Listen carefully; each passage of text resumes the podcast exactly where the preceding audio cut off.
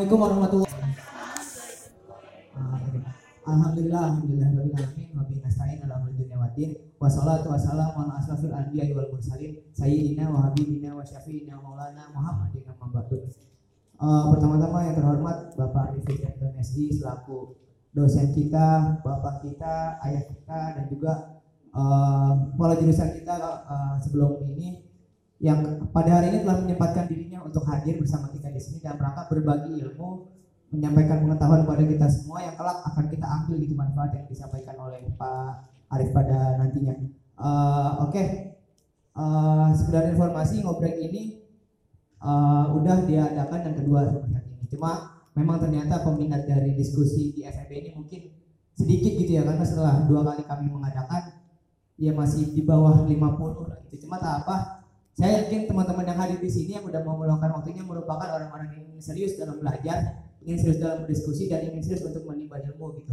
Nah, uh, kali ini kita akan membahas tentang BPJS kesehatan.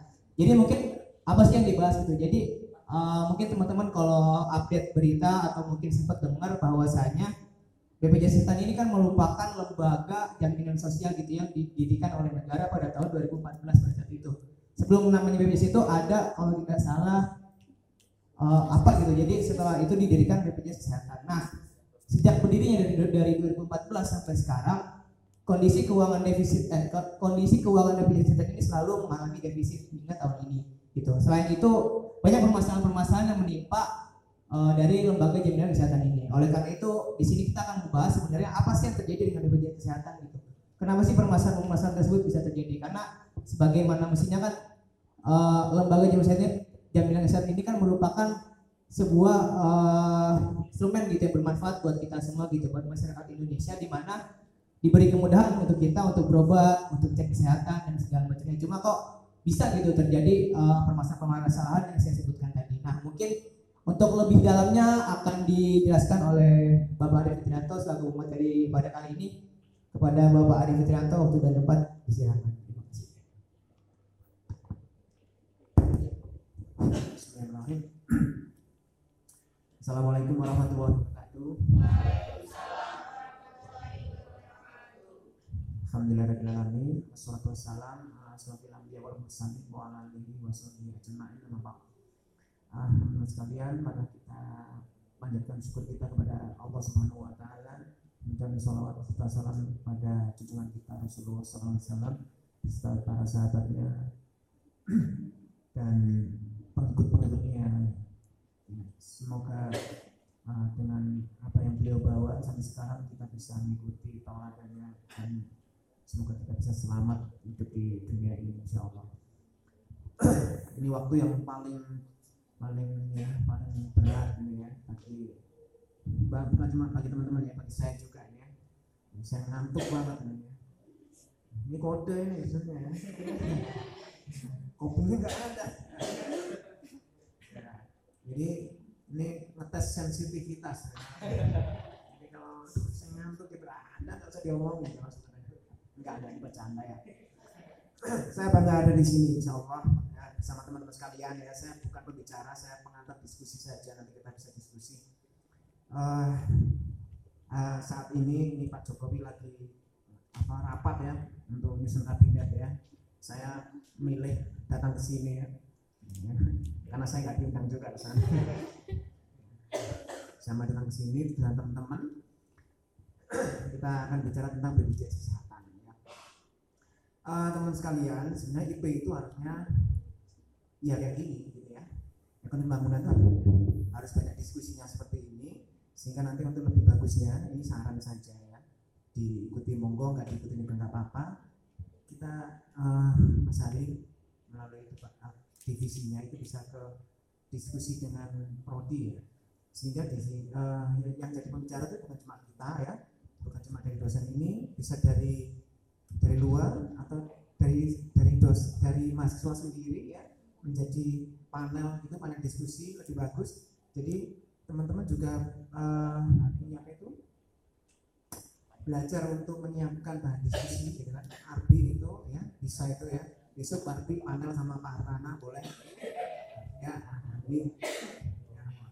jadi makanya ini Halim ya dites harus panggil sama Pak Tana atau Pak Denny ya tentang apa yang menarik itu bisa bisa. Dan besok-besok di, di, ya, diajak ke sini ya kita lesehan boleh gitu kan diawali dengan siang gitu kan bawa sendiri sendiri gitu. ya bawa sendiri sendiri kita makan bareng-bareng aja ya. Atau beli di warung satu-satu di mana sini jadi uh, oke okay, anda nggak usah ngeliatin banyak atau sedikit yang hadir tapi acara ini harus tetap diadakan ya harus tetap diadakan karena membangun suatu kebiasaan itu memang sulit ya. Kebiasaan diskusi ini kan mungkin anda kalau misalkan apa ya saya nggak memilah-milah ya. Kalau ada konser apa gitu ya yang datang bintang tamunya Aukarin gitu mungkin orang yang ke sana gitu kan saya nggak bermaksud seperti itu tapi artinya budaya diskusi seperti ini kita bisa uh, budayakan ya. Apa apa saja ini uh, temanya. Jadi apa yang kita pelajari mikro makro dan seterusnya itu kita bisa coba untuk keluarkan ya kemampuan analisis kita di diskusi seperti ini ya. Makanya saya nggak akan ngomong panjang-panjang. Termasuk juga BPJS ini. Jadi kalau tadi disampaikan oleh saya pengantarnya jangan panjang-panjang ya 15 menit aja disampaikan oleh uh, pembawa acara tadi moderator tadi bahwa BPJS ini sebenarnya hanyalah simptom ya, simptom simptom apa? simptom itu sesuatu yang muncul jadi kalau kalau kita bergesin ya bergesin apa ya apa panas ya berges berges ya badannya meriang meriang meriang masih Jawa ya meriang ya terus tubuh kita panas sebenarnya itu panas itu bukan penyakit tapi simptom simptom dari apa dari suatu kerusakan yang yang kita nggak tahu penyakit yang nggak tahu yang simptomnya adalah panas jadi kalau kita cuma minum paracetamol kalau kita masalah paracetamol, maka yang akan hilang adalah panasnya, karena panas itu dimanipulasi. Ya, kemudian dimanipulasi, uh, kerjaan kerja kita dimanipulasi, akhirnya kita turun panasnya. Tapi apakah penyakitnya itu hilang? Enggak. Ya, kalau kebetulan cuma keselio, mungkin nanti enggak apa-apa. Kalau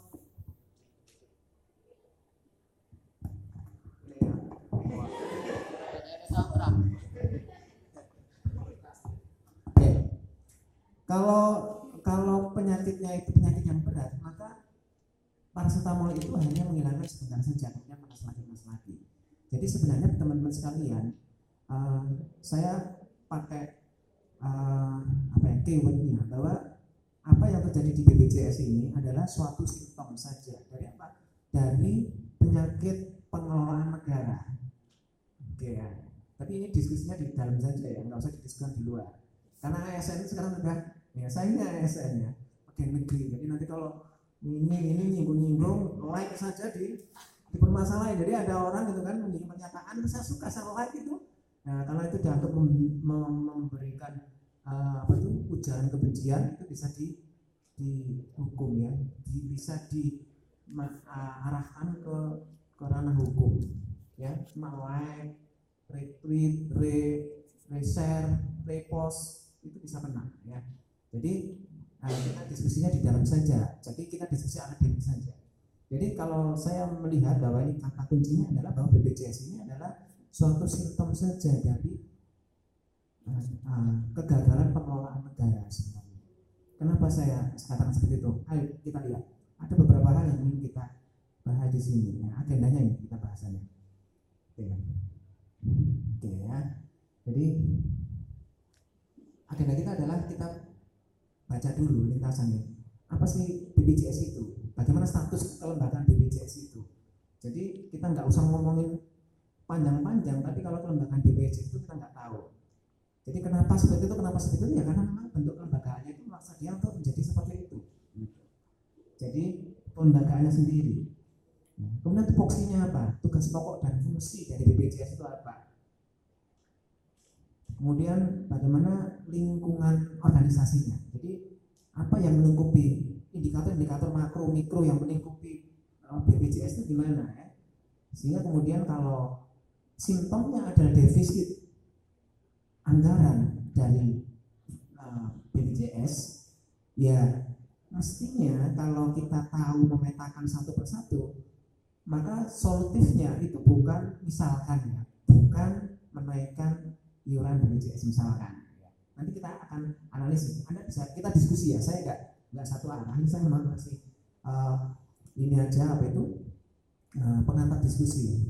Kemudian hambatan dan tantangannya apa? Oke, jadi itu beberapa hal yang nanti saya sampaikan. Saya ingin sampaikan cepat aja kita banyak diskusinya ya. Jadi landasan hukumnya. jadi BPJS itu beda dengan BUMN lainnya. Ya, BPJS itu beda dengan BUMN lainnya. Jadi bukan lembaga yang dibentuk semacam BUMN yang ada direksinya, kemudian ada dewan pengawas, ada komisarisnya, kemudian secara teknis dia berkoordinasi dengan kementerian teknis, secara kelembagaan, secara administratif dia berhubungan dengan kementerian BUMN. Seperti itu ada BPJS. Beda dengan ASKES yang dulu. Dulu sebelumnya itu ada ASKES, itu untuk bagian negeri. Kemudian ada untuk yang pekerja-pekerja yang non bagian negeri itu ada nah, nah, nah, namanya itu kan yang sekarang jadi BPJS kerja BPJS ketenaga kerjaan Astek Asteknya dulu Astek Asus asuransi tenaga kerja jadi kalau pegawai negeri itu dijamin oleh Askes kemudian pegawai-pegawai yang non pegawai negeri dijamin oleh Astek kemudian yang tidak pegawai negeri nggak ada yang jamin yang menjamin dirinya sendiri. Makanya di dulu ada istilah kalau kalau melarat jangan sakit. Ya. makanya sekarang BPJS tadi kasih judul berharap sehat. Karena sebenarnya BPJS itu ya bagaimanapun sebesar apa pun uh, eh, BPJS itu mampu menjamin jaminan uh, kesehatan yang yang di yang dibutuhkan eh, uh, oleh masyarakat dia nggak akan mampu ya kalau modelnya gini jadi BPJS itu dibentuk berdasarkan Undang-Undang Nomor 40 Tahun 2004 tentang Sistem Jaminan Sosial Nasional. Ya, jadi BPJS itu didirikan berdasarkan undang-undang luar biasa, undang-undang. Jadi undang-undang itu satu tingkat regulasi di bawah undang-undang dasar. Jadi dia itu luar biasa BPJS. Di bawah undang-undang dan undang-undang nomor 24 tahun 11 tentang Badan Penyelenggara Jaminan Sosial. Jadi dia dibentuk berdasarkan dua undang-undang. Sehingga tanggung jawabnya itu langsung ke presiden. Ada enggak badan yang mengelola bisnis, tapi tanggung jawabnya langsung ke presiden. BUMN lainnya aja secara administratif itu ke Kementerian BUMN. Ada yang sudah ambil mata kuliah BUMN? Ya, itu nanti ada bisa bahas itu. Itu di, di Kementerian BUMN, tapi secara teknis, kalau harusnya kan kalau kesehatan ya di Kementerian Kesehatan. Dan seterusnya ya. Ada ada dua dua kaki ya. Kaki administratif sama kaki teknis. Nah tapi kalau BPJS langsung ke presiden. Nah ini nanti anda anda akan lihat tuh bagaimana luar biasanya BPJS jadi nanti anda tahu siapa yang harus disalahkan. Kesehatan adalah hukum publik. Nah, jadi BPJS itu adalah badan hukum publik yang bertanggung kepada presiden jadi badan hukum publik ya badan hukum publik jadi statusnya itu seperti kementerian yang seperti Kementerian Badan Hukum Publik. ya.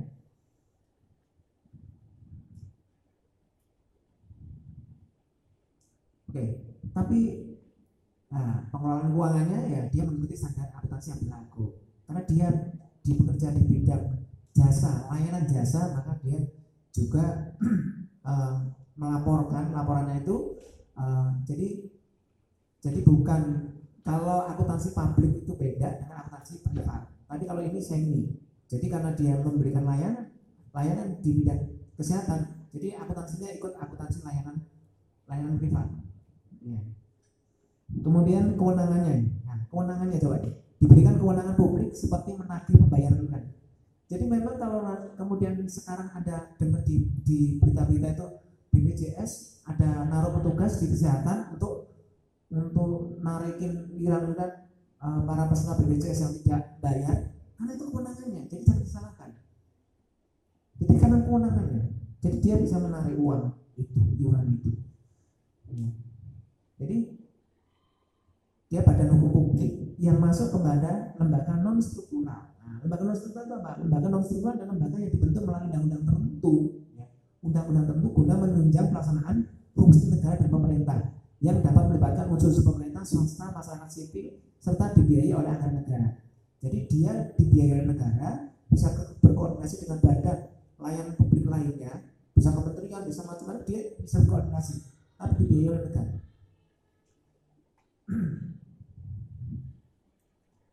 jadi nggak bisa rugi sebenarnya BPJS Kesehatan merupakan salah satu lembaga non struktural bagaimana tata hubungannya? Ya tata hubungannya dengan dengan lembaga lainnya.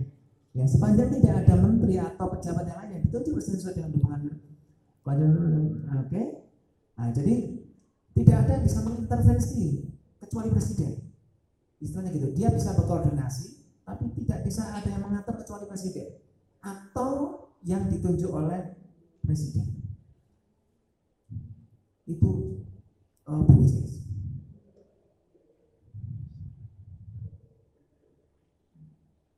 nah ini hubungannya ya.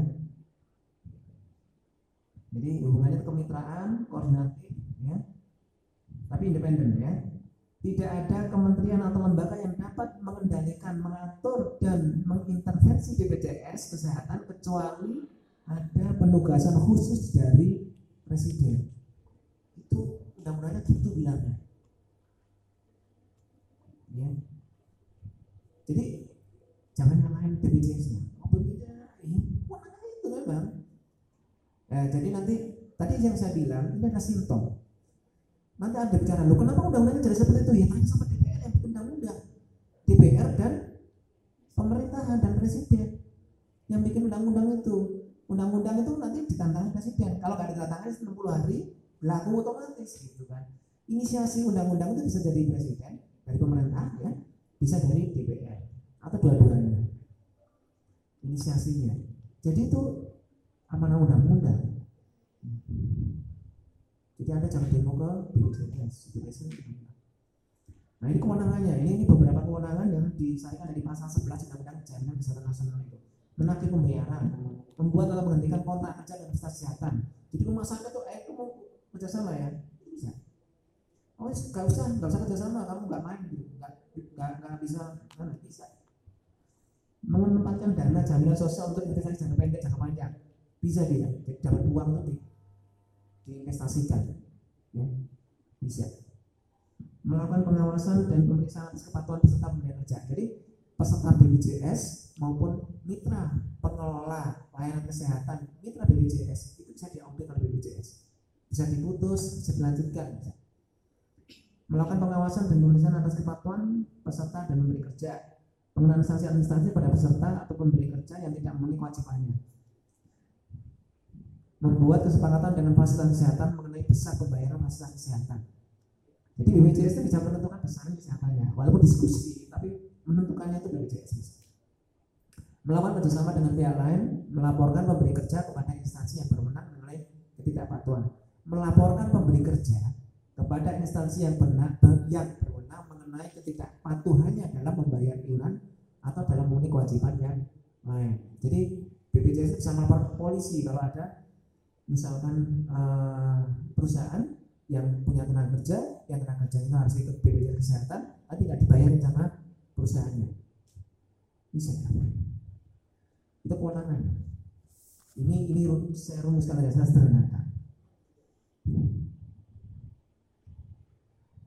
Nanti teman-teman bisa bayar. Apa kewajibannya? Eh, kewajibannya pengembang memberikan link ya. Jadi kalau jadi anggota BPJS ya dikasih nomor induk nomor induk peserta BPJS mengembangkan dana jaminan sosial dan hasil BPJS untuk sebesar-besarnya kepentingan peserta jadi bisa mengelola ya mengelola harus mengelola bang harus mengelola uangnya itu supaya supaya bisa jalan terus layanan layanan kesehatan oleh BPJS tadi itu memberikan informasi melalui media masa cetak elektronik mengenai kinerja kondisi keuangan serta uh, kekayaan dan dan hasil pengembangannya jadi ini terkait dengan transparansi dan transparansi atas kinerja BPJS itu harus dilaporkan. Itu kewajibannya. Memberikan manfaat kepada seluruh peserta sesuai dengan undang-undang sistem jaminan sosial nasional. Memberikan informasi kepada peserta mengenai hak dan kewajiban serta mengikuti eh, untuk mengikuti ketentuan yang berlaku oke ya ini ya, kewajiban ini banyak beberapa ini masih ini ya masih masih kewajiban ya. Nanti ada bacanya biar cepat ini nah, jadi pemiliknya itu ada oke kita lihat ya sumber dana BPJS kesehatan itu adalah pemerintah karena tadi dibiayai melalui APBN ya dan peserta yang membayar iuran jadi ada dua sumber ya sumber dari peserta dari pihak ketiga itu peserta dan dibiayai dari APBN jadi pemilik BPJS kesehatan adalah pemerintah dan peserta program jaminan sosial termasuk orang asing yang bekerja paling singkat enam bulan di Indonesia jadi orang pekerja asing itu kalau kalau bekerja sudah lebih dari enam bulan di Indonesia itu harus ikut BPJS wajib. Ya. Oke, jadi itu uh, kelembagaannya BPJS itu modelnya seperti itu, diatur oleh dua undang-undang. Ya. Kewenangannya langsung ke presiden. Tidak ada lembaga lain yang bisa intervensi kecuali atas nama presiden. Dibiayai oleh APBN. Dapat uang dari peserta bisa menghentikan, mengawasi, dan memberikan kewenangan kepada mitra atau pihak-pihak lain yang bekerja sama dengan BPJS. Gitu ya. Sekarang, nah ini, nah ini yang tadi diomong defisit. Ya. Jadi defisit, ya. defisit, defisit itu apa? Defisit itu kurang. Ya.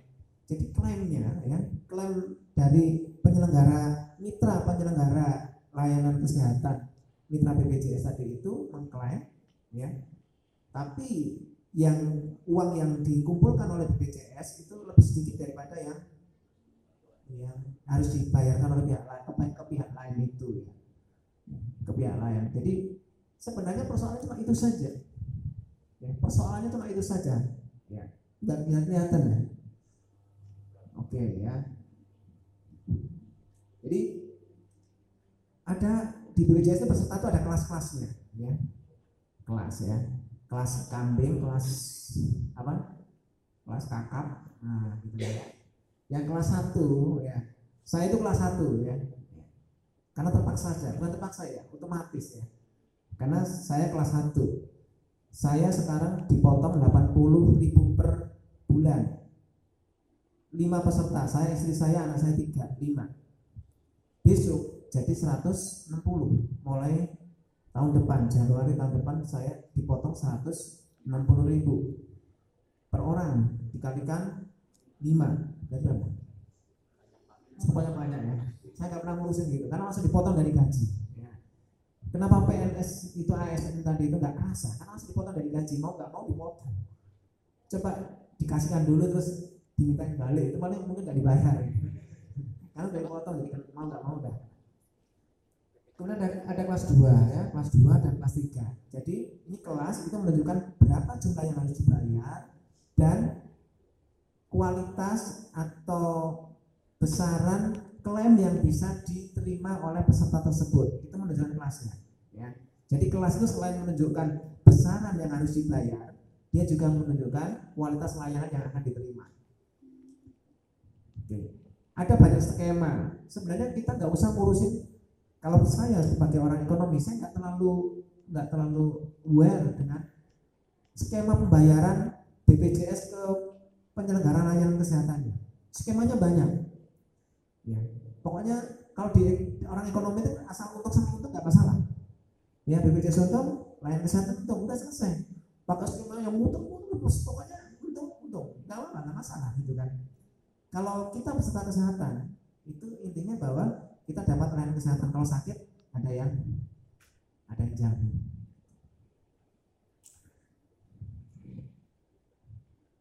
Padahal nggak nggak nggak juga ya kalau udah sakit jadi sampai dengan 2018 sampai 2019 ini itu perkiraannya itu sekitar 28 T ya. oh cuma 28 ya tapi triliun nolnya 12 jadi kalau 28 triliun itu beli es cendol, ah itu Ciputat terbelah. Nah, gitu lah kira-kira ya. Tapi beli es cendol di Ciputat semuanya 28 triliun.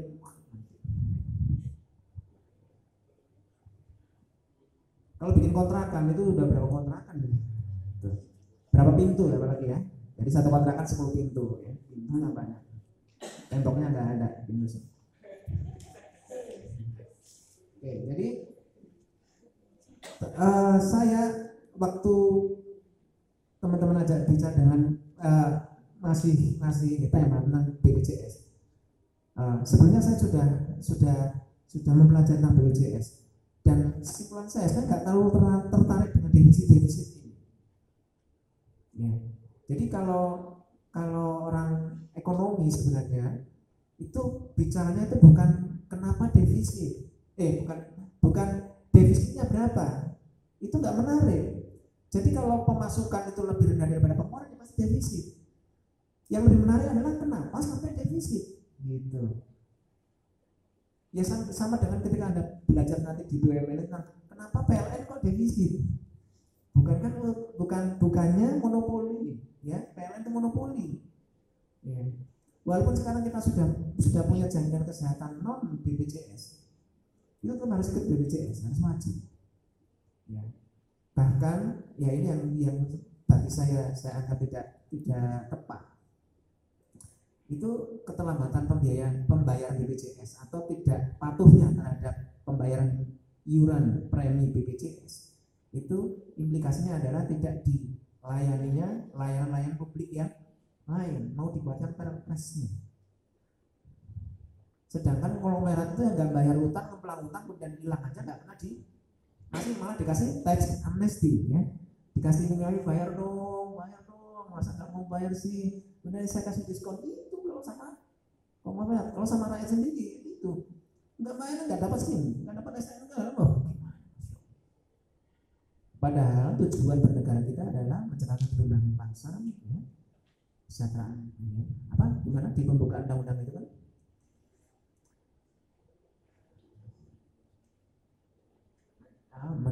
memajukan kesejahteraan umum, mencerdaskan kehidupan bangsa. Kesejahteraan umum itu termasuk kesehatan di dalamnya itu adalah tujuan dari bernegara. Jadi itu hak rakyat. Kok sekarang jadi gitu? Nah, itu ya. Oke. Nah, fakta lapangannya lah. Ini yang saya bilang. Saya nggak terlalu tertarik dengan defisit. Kenapa? Yang lebih tertarik adalah bagaimana sistem kesehatan nasional itu yang dibangun jadi sistem kesehatan nasional itu nggak dibangun.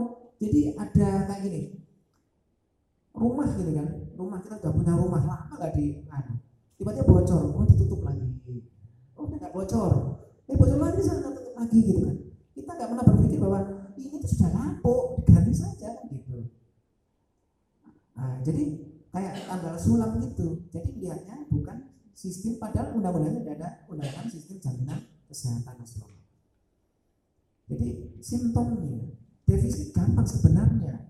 Gampang Pak? Iya benar. Karena karena negara negara sebesar Indonesia itu 28 triliun itu bukan hal yang yang yang besar, yang kecil. Anda tahu itu dana untuk untuk pil pilpres, pil pilkada dan lain sebagainya, pilek ya, pilek batuk, anu kada segala.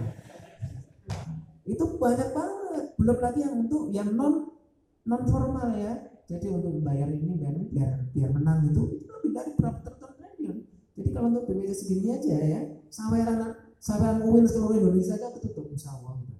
ayo anak-anak UIN saweran sepuluh ribu tutup gitu kan nggak tahu ketutup mana pokoknya ketutup ini fakta lapangannya ya fakta lapangan fakta lapangan jadi tadi kita sudah tahu ya ini ini uh, institusinya ya kemudian ini tantangannya. Nah, sekarang fakta lapangannya apa? Lingkungan yang menunggu BPJS apa? Jadi BPJS itu mau subsidi berapapun pasti nanti defisit lagi. Kenapa? Karena sistem kesehatan nasionalnya tidak dibangun. Ini faktanya. Ya, riset ya dari Kementerian Kesehatan itu penyakit ya prevalensi. Jadi uh, apa itu prevalensi itu apa? Jadi pokoknya ini uh, uh, prevalensi itu potensi untuk terkena. Nah, gitu. Penyakit tidak menular. Jadi ada penyakit menular. Penyakit menular itu TBC. Kalau kanker jantung itu enggak menular. Kanker jantung, apalagi? Kalau pilek itu menular. Pilek, batuk, virus menular. Ini banyak ya. Patah tulang, gagal ginjal itu bukan penyakit menular. Itu mengalami kenaikan, terus kenaikannya. Saya nggak nggak sempat membuatkan ininya ya, grafisnya itu ada tren yang naik artinya apa artinya bahwa sanitasi kesehatan lingkungan di Indonesia itu tidak baik sekali. Ya, Anda makan cilok, Anda makan ini tahu, pernah nggak mikir bahwa itu semuanya pakai blok? Blok itu apa? Borak. Pertanyaannya, oh borak kok bisa dibeli mudah banget? Nah, itulah itu integrasi jaminan jaminan kesehatan ini. Ya. Anda mie Indonesia, mie super mie Indonesia, Indomie Indonesia itu di Taiwan dibuat. Nggak boleh ini kebanyakan di kadarnya, tapi di Indonesia boleh. Ya. Makanya penyakit karena usus itu banyak banget di Indonesia. Kenapa? Ya udah, ini kan ini kan pemilik modal, jadi jangan banyak syarat. Nanti kalau dikasih syarat banyak-banyak, nanti pindah gitu kan gitu.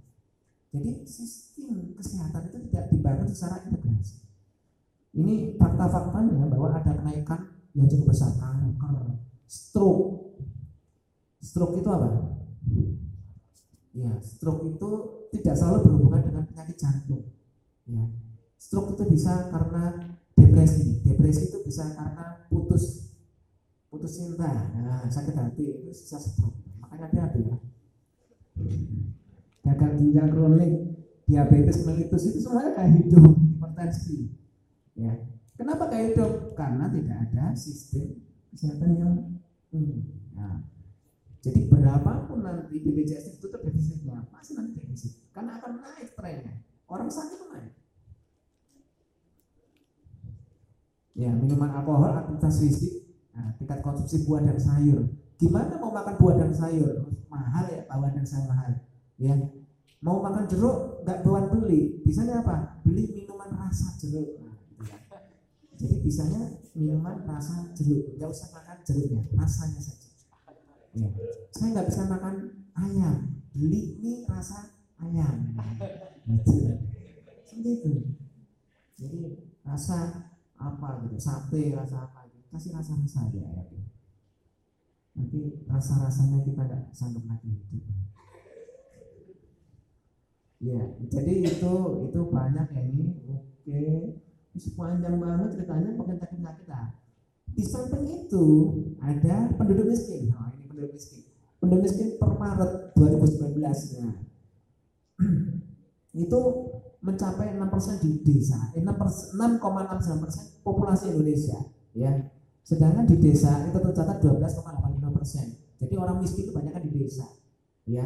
Yang akses terhadap kesehatan itu rendah dan kemungkinan probabilitas orang desa itu sakit itu juga besar. Jadi yang tadi saya bilang seberapa besar pun nanti ditutupi itu pasti akan jebol lagi karena sistem kesehatan nasional tidak di mana. Ya, oke. Jadi jadi apa mis? Ada orang EP, jadi Anda bisa cari jurnal-jurnal yang menjelaskan bahwa kesehatan itu berhubungan kuat dengan kemiskinan. Jadi kalau orang miskin masih cenderung sakit. Padahal orang sakit nggak boleh, eh orang miskin nggak boleh sakit. Jadi kalau mau nanya sedang ini naikin, naikin ya. Jadi semuanya integrasi. Jadi itu. Itu yang ingin saya sampaikan bahwa kita nggak usah saya pribadi tidak terlalu fokus pada defisit itu, tapi bagaimana pengelolaan negara itu bisa lebih baik. Jadi orang miskin cenderung sakit, maka kurangi orang miskin. Karena otomatis akan berkurang yang sakit. Penyakit tidak menular itu meningkat, maka atur ya, ya yang tadi menyebabkan sakit tadi itu. Sistem makanan, ya. Sistem ya jadi ya seperti itu harus di nah indikator saya nasional ini kan? Jadi angka harapan hidup itu sekarang sudah tinggi sebenarnya di Indonesia itu 69,3 tahun. Laki-laki ya perempuan lebih tinggi. Jadi orang perempuan itu lebih lebih lama hidupnya ya. Makanya perempuan itu lebih banyak daripada laki-laki ya. Laki-laki cepat mati 69 sama 3 gitu angka harapan hidup di Indonesia sampai saat ini. Nah, perempuan 73,19 tahun, lebih lama hidupnya. Oke, jadi itu BPJS ada kondisi yang melingkupinya lingkungan dan kemudian harapan ke depan apa? Nah ini yang yang kita saya tawarkan pada kesempatan ini ya. Jadi ini poinnya saja nanti kita bisa diskusi ya. Jadi ubah strategi nasionalnya dari dari kuratif menjadi preventif. dari menyembuhkan menjadi ya siap-siap supaya nggak sakit jalan kemudian dari konsumtif menjadi produktif jadi dana BPJS itu nggak boleh konsumtif. Harus produktif karena BPJS punya kewenangan untuk mengelola uang itu. Jadi kalau konsumtif kan ngabisin terus nggak dikelola. Ya pasti habis pasti defisit lagi. Kalau dikelola ya kalau anda mau lihat tren asuransi yang yang biasa ya asuransi kesehatan yang swasta itu itu klaimnya maksimal itu 20 persen jadi asuransi itu mestinya untung. Padahal BPJS itu modelnya asuransi. Kok nggak untung? Ya nggak tahu. Kalau di swasta pasti untung. Itu yang tadi saya jelaskan kemudian manajemen data dari parsial menjadi terbantu. Jadi orang sakit itu pokoknya langsung ya datang di fingerprint udah langsung tahu kelas berapa harus dapat layanan apa gitu. Nggak usah ngurus itu. Pusing. Ya. Nah, karena pusing maka butuh orang banyak BPJS maka pegawai BPJS melonjak direkturnya butuh digaji 200 juta ya. Karena ngelola pegawai banyak. Karena nggak usah gitu kan. Orang sistem data sistem kependudukan sudah ada. Ngapain sih pakai fotokopi macam-macam panjang-panjang banget?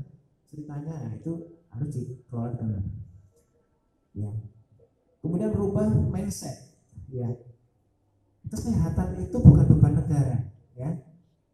Ini ada beberapa pejabat yang ngomong ya jangan ngalam-ngalam lah ya. Kalau nggak sakit-sakit jangan ke rumah sakit lah. Minum aja kalpanak gitu. Ya cepat mati gitu ya. Kan ada ya bisa ngomong gitu kan. Udahlah jangan banyak-banyak dikit-dikit flu aja ke rumah sakit gitu kan. Diobati aja di rumah ya minum baygon gitu. Ya. jadi mindset mindsetnya pemerintah harus dirubah bahwa kesehatan itu bukan beban negara tapi investasi negara. Kenapa? Kalau SDM-nya itu naik maka kualitas hidupnya itu akan naik. Jadi nggak boleh nggak boleh mindsetnya itu beban. Ya. ini investasi. Jadi kalau orang Indonesia itu sehat-sehat SDM-nya naik. Ya gitu. Kemudian eh yang terakhir nih ya terpusat jadi desentralistik jadi harus desentralisasi ya. Anda mungkin pernah dengar selentingan oh BPJS banyak yang salah klaim korupsi moral hazard macam-macam. Itu kenapa? Karena sentralisasi. Hubungannya antara BPJS sama presiden dan Allah saja yang tahu gitu. Lainnya nggak tahu nggak berani. Nah sekarang harus desentralisasi jadi pemerintah daerah itu harus dilibatkan. Karena yang sakit itu adalah adalah penduduk daerah juga.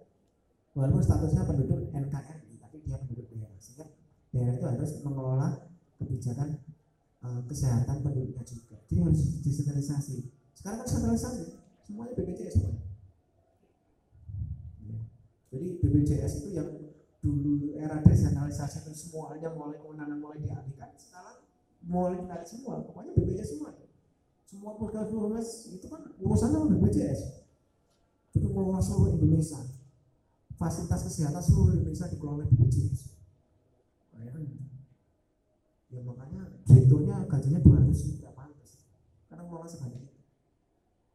Ya jadi harusnya. Jadi ini beberapa hal yang ditawarkan ya yang saya tawar yang kita tawarkan untuk ini untuk BPJS jadi sekali lagi kesimpulannya adalah BPJS defisit BPJS itu adalah simptom saja ya karena akan selalu seperti itu manakala sistem kesehatan nasional tidak dirubah. Nah, kemudian yang, yang kedua ada beberapa strategi yang harus dikembangkan ya. Ya, mohon maaf ya, saya saya bukan karena saya tidak merokok kemudian saya anti rokok. Rokok itu Anda baca deh di di literal apa saja ya. Itu bikin kesehatan turun, tapi peningkatan perokok aktif di Indonesia itu naik dari mulai anak SD itu sudah mulai. Padahal di di Eropa ya di Eropa di Amerika itu sudah mulai digencet. Di Singapura saja ini katanya ya Anda ketahuan bawa saja di bandara itu denda. Apalagi merokok, bawa tidak ketahuan bawa di tasnya itu kena scan gitu. ya kalau merokok dikasih plastik. Jadi ya mati sendiri. Karena perokok pasif ternyata prevalensi kena kena penyakit akibat dari dampak negatif rokok itu juga besar. Ya ada punya cewek ada merokok terus ceweknya. Ini kena juga ternyata. Jangan mau makanya cari cowok yang merokok gitu. masa mau jangan aja harus merokok gitu kan? Nggak usah merokok gitu ya. Nah tapi uh, dan apa itu? Mekanisme pembatasan tembakau itu kan ramai di Indonesia. Ya, ramai ya bahkan ada pasal-pasal yang hilang ya. pasal-pasal tembakau yang hilang dari undang-undang pembatasan tembakau itu hilang kan jadi main juga di legislatif luar biasa. Jadi itu harus dimulai dan pemerintah harus harus concern di situ jadi saya kira itu. Aduh saya tidak bisa menepati janji untuk bicara pendek. Terima kasih. Pengantar ya. Assalamualaikum warahmatullahi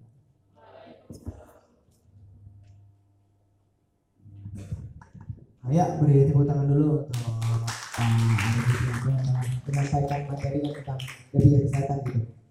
Banyak poin menarik yang mungkin kita dapat ambil gitu. Bahwasanya uh, permasalahan-permasalahan yang dialami oleh lembaga jaminan sosial ini ya sejatinya gitu itu cuma mungkin hilir gitu. Hilir dari sebenarnya ada lagi masalah yang lebih besar gitu. Masalah yang lebih besar itu mungkin kita nggak tahu sehingga timbullah nih masalah-masalah BPJS tadi ya, kayak misalkan defisit anggaran dan segala macamnya pengelolaan jaminan sosial jaminan kesehatan dan sebagainya. Yaitu bahwasanya kalau kata apa Pak Arif tadi ketika kita di diagnosa penyakit panas gitu. Uh, tapi kita minum obat ya reda panasnya aja gitu. Padahal kita belum tahu ternyata ada lagi penyebab panas itu. Yang itu mungkin bisa lebih gede dampaknya. Kalau misalnya kita nggak mengobati yang paling utama itu. Nah uh, itu mungkin uh, salah satu poin penting itu yang yang bisa kita ambil. Dan itu masih banyak banyak lagi gitu. Uh, dan juga mungkin pertanyaan buat kita semua juga gitu. Uh, bahwasanya jadi kalau misalkan mungkin uh, yang tadi seperti disinggung gitu pak tentang PLN gitu. Uh, jadi saya juga bingung gitu kenapa sih BUMN kita ini belakangan ini justru kondisinya agak aneh gitu. Kayak yang pada beberapa hari kemarin, terus Pertamina yang apa tumpah minyaknya di pantai Karawang, terus juga bagaimana Krakatau Steel yang laporan keuangan sampai saat ini defisit gitu. Kok BUMN BUMN kita sampai saat ini malah yang sejatinya kan itu monopoli gitu punya negara yang mestinya dengan pengolahan yang baik seharusnya hal itu tuh nggak terjadi. Berarti mungkin benar yang dia Farid ya bahwasanya ada kesalahan dalam pengelolaan kelembagaan gitu yang itu ya kita tidak mengetahui itu mungkin di sana. Ya ada unsur politik bermain yang tadi sudah disampaikan. Itu juga tentang tembakau pak memang juga saya mengikuti gitu dari beberapa aktivis-aktivis yang menolak tentang tembakau. Uh, ya memang ada beberapa poin-poin dari undang-undang itu yang tiba-tiba hilang gitu nggak ada lagi. Itu juga heran tuh jadi pertanyaan buat para pegiat-pegiat yang anti rokok. Uh, mungkin kita langsung apa masuk aja ke sesi tanya jawab yang mungkin dari teman-teman ada yang ingin ditanyakan terkait uh, BPJS kesehatan. Tapi sebenarnya saya mau tanya dulu deh di sini ada yang maksudnya yang punya BPJS kesehatan angkat tangan. Yang punya BPJS kesehatan. Berarti hampir semuanya. Miko nggak punya kok. Punya. Iya. uh, ya kita masuk ke sesi tanya jawab. Mungkin dari teman-teman ada yang menanyakan terkait diskusi kita kali ini kita dua arah aja ya maksudnya biar aktif gitu karena tadi saya lihat banyak yang ngantuk juga gitu.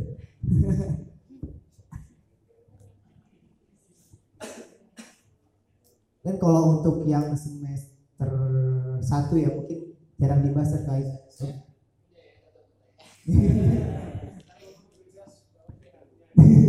ya uh, mungkin kalau semester satu belum sempat dibahas terkaitnya tapi kalau kita pak di semester 4 ya?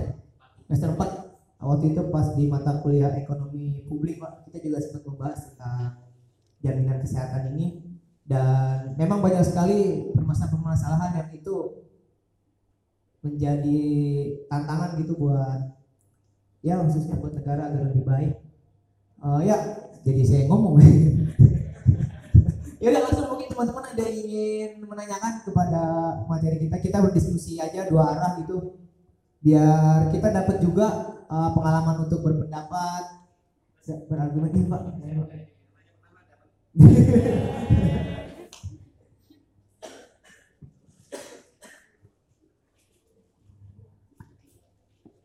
ya. Ya, mengerti.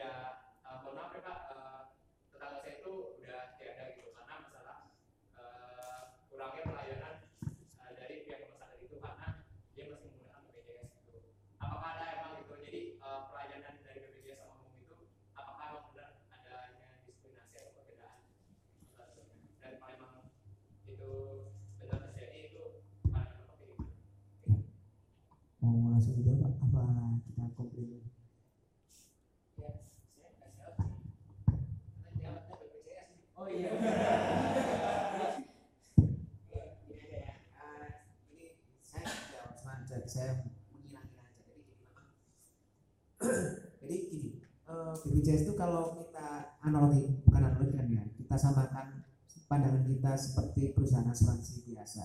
Sebenarnya sama aja dengan perusahaan asuransi, cuma dia uh, captive marketnya. Jadi semua harus ikut. Nah, jadi kalau dengan sudut pandang itu sebenarnya harusnya pemberi layanan kesehatan atau rumah sakit itu ya nggak boleh nggak boleh membedakan karena mereka juga dibayar, ya cuma dibayarnya melalui asuransi. Kalau dibayar langsung itu langsung dibayar. Kalau asuransi itu klaim dulu baru dibayarkan, tapi kan tetap dibayar, ya sama aja anda beli di marketplace itu ya nggak penjualnya juga nggak langsung dibayar kan?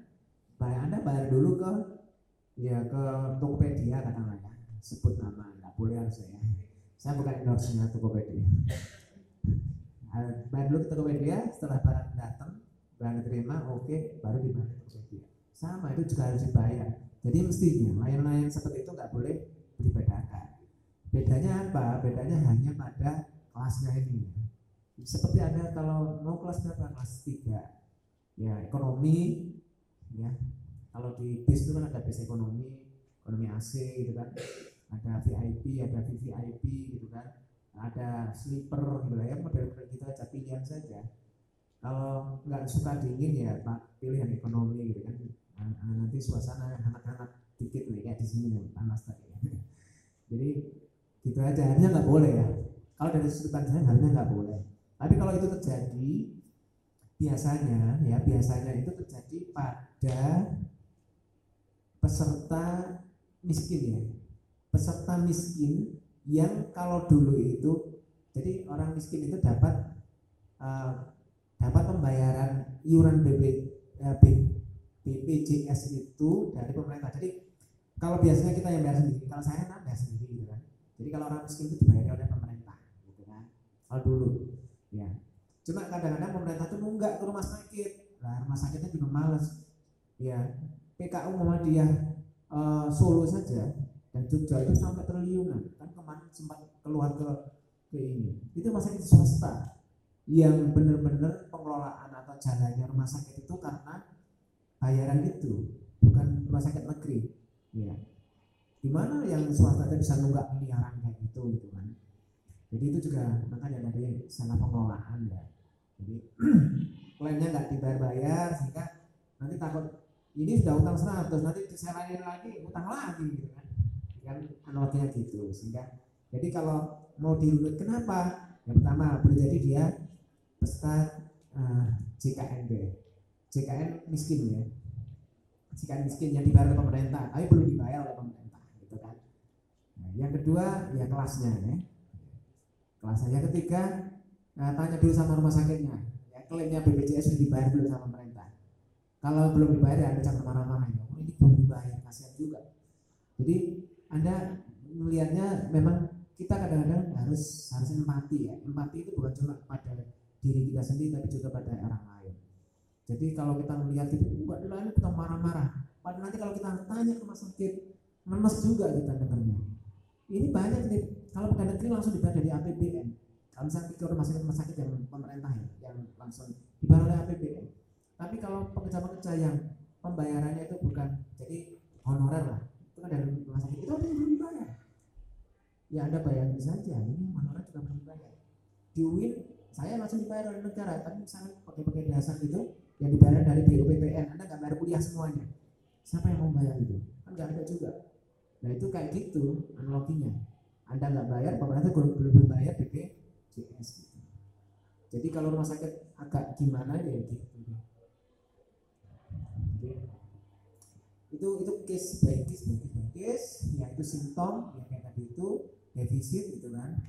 Tapi memang harus tarik dulu. Jadi uh, ya ya ya, ya pokoknya gitu lah ya saya nggak mau terjebak untuk ngomong lebih panjang-panjang lagi karena ujungnya juga ke situ juga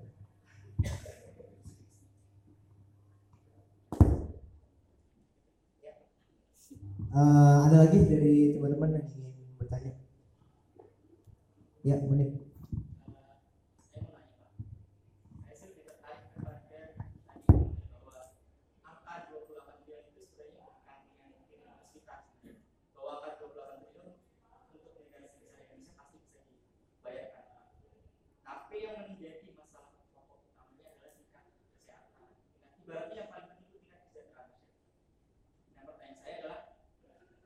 dengan negara Indonesia yang sudah ibaratnya sudah memiliki sistem birokrasi, sudah memiliki badan dan lembaga yang sudah sistematis ibaratnya. Sebenarnya apa sih titik poin yang salah di negara kita? Kenapa sih Indonesia kesejahteraannya masih segitu aja?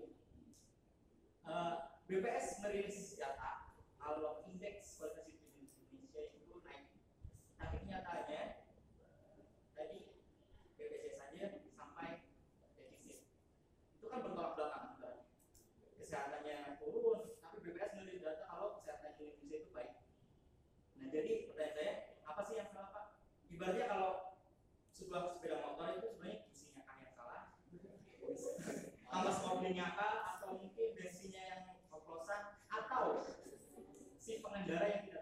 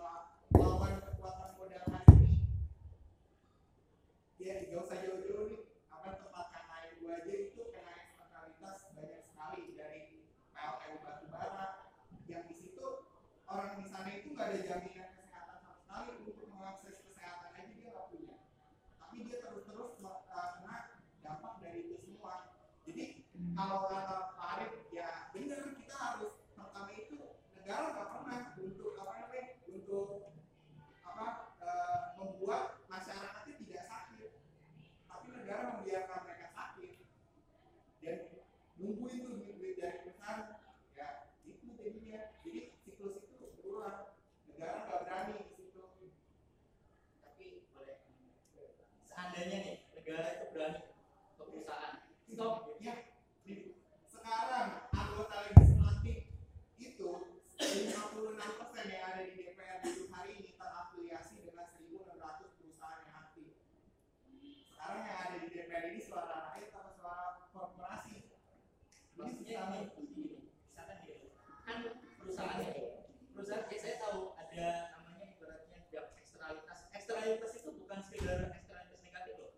Eksternalitas positif pun ada di perusahaan. Misalnya nih, perusahaan ya tadi PLTS.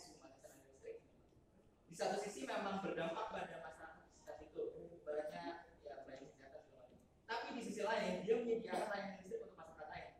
Benar nggak? Itu juga kan untuk kesejahteraan masyarakat. Nah, ibaratnya kalau misalkan kita, ibaratnya kalau kita tembak nih perusahaan, udah mati gitu. Itu bener nggak menurut Anda? benar-benar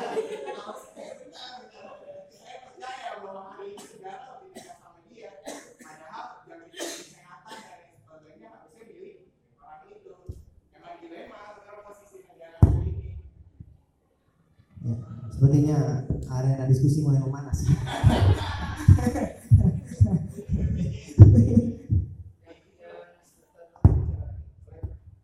Saya semester 7 7 saya ada di ini mana saya belajar eh, MPM ya apa ada public management jadi ada yang bilang kan ada penelitian bahwasanya BPJS bisa selamat kalau dia menaikkan dua kali lipat iurannya ya nggak sih ada yang pernah Iya, baca iya, penelitian itu tapi ketika menaikkan dua kali lipat itu apakah ada jaminan untuk pengelolaan BPJS itu lebih baik atau tidak di situ yang belum ada itu jadi hari ini kesehatan itu jadi sesuatu yang mahal padahal kewajiban negara untuk melakukan itu sama seperti pendidikan.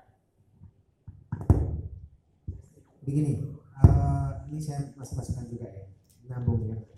Jadi kalau dinaikin 100 persen 100 persen sama 100 persen. Pertanyaannya eh, defisit lagi enggak ya tadi ada saya paparkan ya itu lingkungan eksternalnya BPJS itu gimana itu baru lingkungan eksternal berkaitan dengan prevalensi penyakit tidak menularnya atau penyakit menular ya. Apalagi kalau penyakit menular kalau penyakit menular itu bisa terjadi endemik misalkan demam berdarah itu endemik jadi itu nanti lebih parah lagi. Penyakit tidak menular itu eh, penanganannya adalah persen persen yang kena sakit. Ya.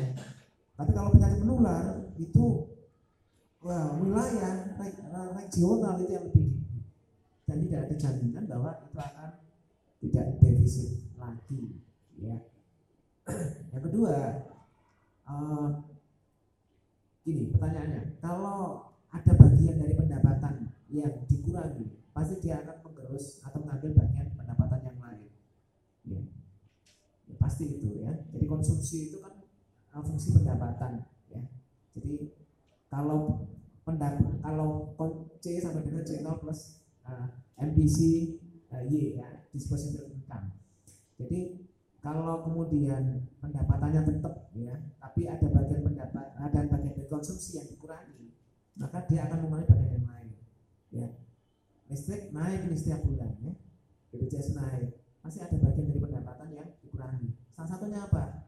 Pasti nanti kalau tidak kalau dia belum masyarakat yang belum pada taraf tersier sekunder atau tersier pasti kebutuhan primernya yang dikurangi. Jadi kalau mahasiswa makannya dua kali sehari misalnya gitu ya. Kalau saya misalkan sudah sampai ke sekunder sekunder itu rekreasi macam-macam itu ya rekreasinya saya kurangi nggak apa-apa. Tapi kalau yang masih pada taraf primer masih kebutuhan makan dan dan pakaian dan perumahan saja yang dikurangi pasti perumahan dan makannya. Kalau perumahannya kontrak pasti ya harus nggak bisa dikurangi kontrakannya ya. kemah gitu nggak bisa ya. Pakai tenda nggak bisa. Jadi pasti makannya. Jadi ya tadi itu akhirnya makan rasa-rasa aja rasa makan ikan tapi rasa ikan. nah, itu nanti sakit lagi ya. Sakitnya nanti tambah panjang gitu nih trennya aja. Kenaikannya itu luar biasa ya kan. Jadi nanti kalau kalau tingkat konsumsi dikurangi pasti nanti kenaikan angka kenaikan kena penyakitnya juga besar. Jadi selalu muter saja.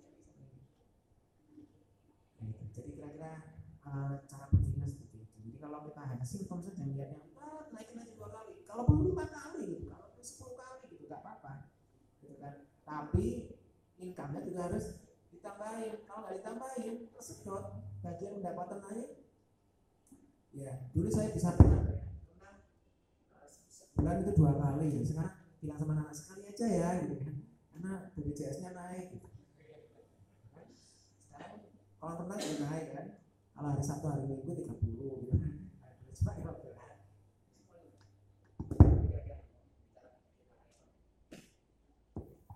Eh, ya, ada lagi nggak teman-teman yang ingin bertanya atau menanggapi atau berargumen kayak Bang Munik dan Bang Halim? Ya tujuan dari kita ada di sini ya untuk berdialektika gitu terkait BPJS kesehatan. Barangkali mungkin teman-teman ada yang berpendapat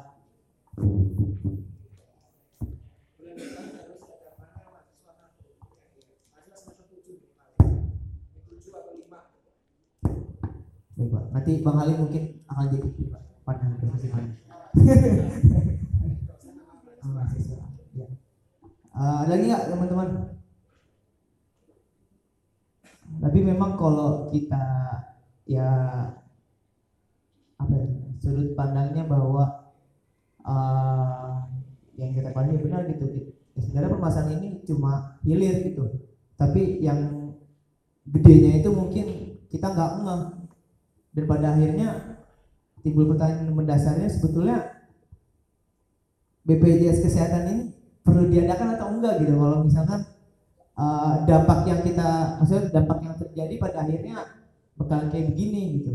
Tapi di satu sisi Pak mungkin dan kebetulan juga apa banyaklah orang-orang yang dapat manfaat juga gitu. Kayak misalkan eh, tetangga-tetangga saya yang punya BPJS kesehatan eh, apa namanya alhamdulillah terbantu dengan BPJS kesehatan tapi ternyata kondisi lain di lapangan pun nggak se apa ya berkatanya nggak semanis itu juga gitu. Masih banyak permasalahan-permasalahan lain yang belum diselesaikan. Dan saya sempat bertanya juga Pak waktu itu ke Pak Jaka terkait BPJS gitu. Eh, Pak Jaka bilang bahwasanya eh, sebenarnya BPJS kesehatan itu dengan mekanisme eh, apa ya mungkin pendapatan utama dari kesehatan itu kan berharap masyarakat itu membayarkan iurannya gitu Pak ya. Padahal satu sisi negara memiliki kewajiban untuk uh, apa ya memajukan atau meningkatkan kesehatan masyarakat. Uh, itu Pak Jaka pernah bilang bahwasanya ya mungkin pendirian BPJS ini uh, mencontoh gitu negara-negara yang berhasil uh, memiliki jaminan kesehatan. Saya lupa waktu itu Pak Jaka nyontohin di mana. Uh, mereka berhasil gara-gara apa gitu tapi di Indonesia nggak bisa kayak gitu pada akhirnya uh, baik terjadilah permasalahan kayak gini yang itu dampaknya lumayan juga dan terlebih lagi masalah-masalah lain yang itu nggak ikut dibenahi gitu mungkin yang kata Bang tadi ya kalau misalkan uh, masalah kayak misalkan makanan yang tadi tentang borak tentang makanan-makanan berbahaya yang itu nggak dicegah oleh negara yang itu masih berkeliaran bebas di mana-mana ya pada akhirnya dampaknya juga semakin parah gitu. Kalau misalkan BPJS dibenerin tapi yang lain-lain itu nggak dibenerin gitu. Ya sama aja pada akhirnya timbul juga. Eh, dan saya kaget juga ketika mendengar berita kok malah dinaikkan gitu iurannya sampai dua kali. Dan apakah ada jaminan kalau misalnya itu nggak defisit ya itu pertanyaan yang mungkin kita nggak tahu jawabannya gitu. Ya eh, mungkin kalau aja juga jadi eh, esensialnya gitu mas sebagai lembaga jaminan kesehatan khususnya di Indonesia eh, mekanisme seperti apa gitu pak? Eh, karena kalau saya memandang ya di satu sisi negara eh, memiliki kewajiban gitu untuk memajukan kesehatan masyarakatnya di sisi lain kita sebagai masyarakat juga harus turut andil membantu negara dalam rangka menjalankan jaminan kesehatan itu. Ya. Eh, mungkin eh, apa ya? Ya kita apa ya enggak mungkin kita nggak bisa gitu untuk sepenuhnya eh, apa negara sepenuhnya mengcover. Pada akhirnya kita harus turut turut berkata berpartisipasi melalui mungkin entah itu iuran entah itu sumbangan entah itu apa pun bentuknya yang rangka memajukan kesehatan itu atau mungkin esensinya esensi dari jaminan kesehatan atau semestinya itu berjalan seperti apa gitu karena eh, jika dibanding dari tahun-tahun sebelumnya bahwa kan BPJS ini lingkupnya nasional gitu. Mungkin semua wilayah dan semua masyarakat kalau diukur gitu saya yakin sih banyak yang punya gitu dan banyak yang udah coba juga walaupun mungkin masih banyak masalah-masalah yang terjadi gitu Pak. Karena kesehatan itu juga hal yang penting. Tambah lagi iuran BPJS kan termasuk murah dibanding dengan eh, asuransi-asuransi yang punya swasta gitu. Di mana yang nggak menjangkau ke semuanya gitu Pak. Gitu Pak.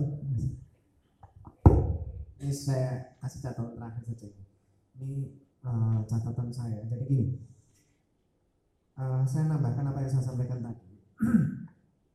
Ada fakta menarik nih. Tadi nggak saya lupa masuk ke sini.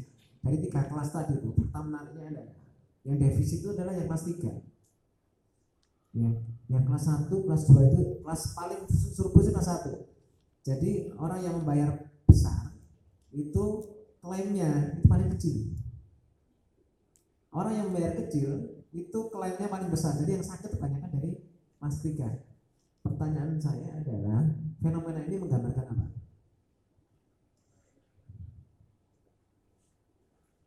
Ya yang tadi saya jelaskan itu sebenarnya.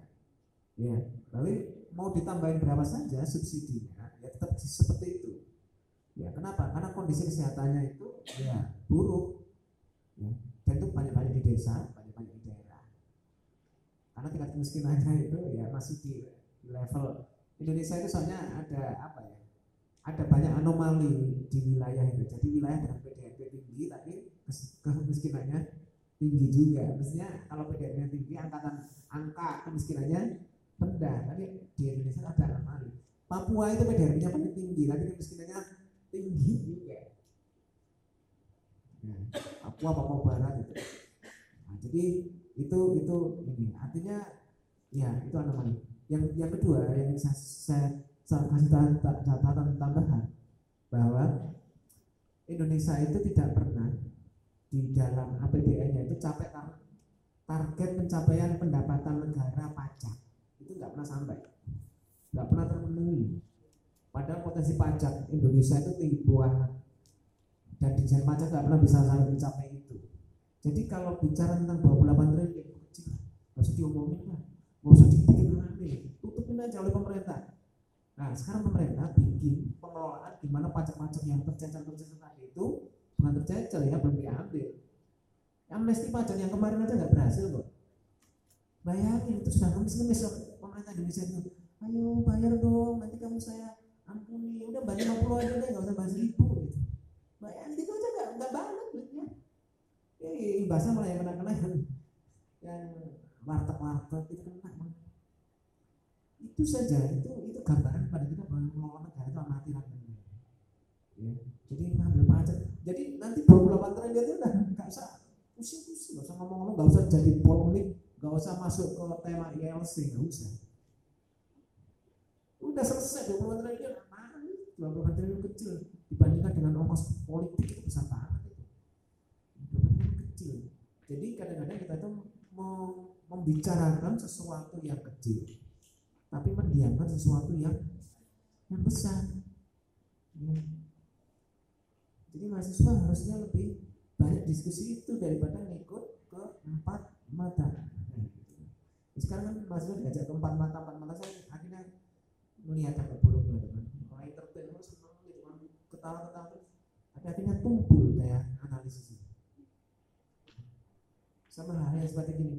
Anda pernah pernah nanya enggak ke bapaknya ibu ya? Bu listrik itu naik enggak naik terus. Setiap tiga bulan naik periodik anda bayangin BUMN sekelas PLN yang monopolistik ya, itu rugi dan harus ditutup dengan menaikkan harga per kWh-nya.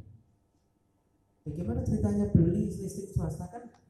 Oh oke, produsen bisa swasta, jualnya ke PLN, PLN jual lagi ke masyarakat. Produsen swasta itu mahal, dibeli oleh PLN mahal karena dia harus subsidi, maka dijual ke masyarakat lebih rendah.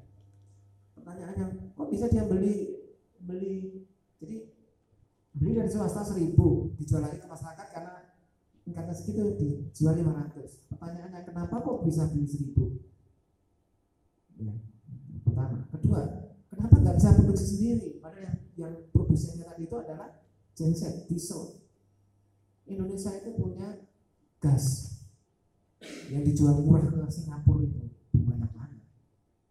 Kenapa tidak bikin pembangkit listrik? Kenapa bikin jembatan tol nggak bikin listrik tenaga penting fasilitas dasar itu itu adalah fenomena-fenomena yang kalau kita omongin pada konteks yang tidak tepat itu menjadi ujian kebencian kalau sekarang hati-hati ulang jadi ini kajian akademik tapi kalau tidak pada tempatnya itu bisa dianggap sebagai ujian kebencian. Ini ini gambaran kalau bagi saya ini gambaran bagaimana yang mengelola negara itu apa orang pintar banyak tapi orang pintar yang punya pekerti baik itu nggak kurang. Makanya di UIN itu saya berharap teman-teman itu pintar tapi punya karakter. Nah gitu. Jadi banyak orang-orang pintar itu kan. Anda cari deh ekonomi. Banyak sangat abrek lulusan UIN lulusan banyak. Tapi ekonomi aja gitu. Iya kan anda nggak punya karakter. Jadi penjilat itu nah itu saya ngomongnya boleh ya itu kasarnya kasar kasar. Iya lupa kalau mereka itu akan mati. Wailah wailul likulli humazatin dari jama'ah walau ma'ataka satu nama lahu anada mereka ngira mereka itu hidup selamanya. Itu kan lupa. Jadi nanti berhenti. Itu kalau sudah nyusuk mau ke liak kubur. Itu baru oh iya ngapain sih saya dulu gitu gitu. Jadi banyak orang pintar tapi kayak gitu kan di UIN ini apalagi di IP ini secara saya berharap teman-teman itu adalah ekonom yang punya harta. Jadi nggak mau kalau nggak idealis.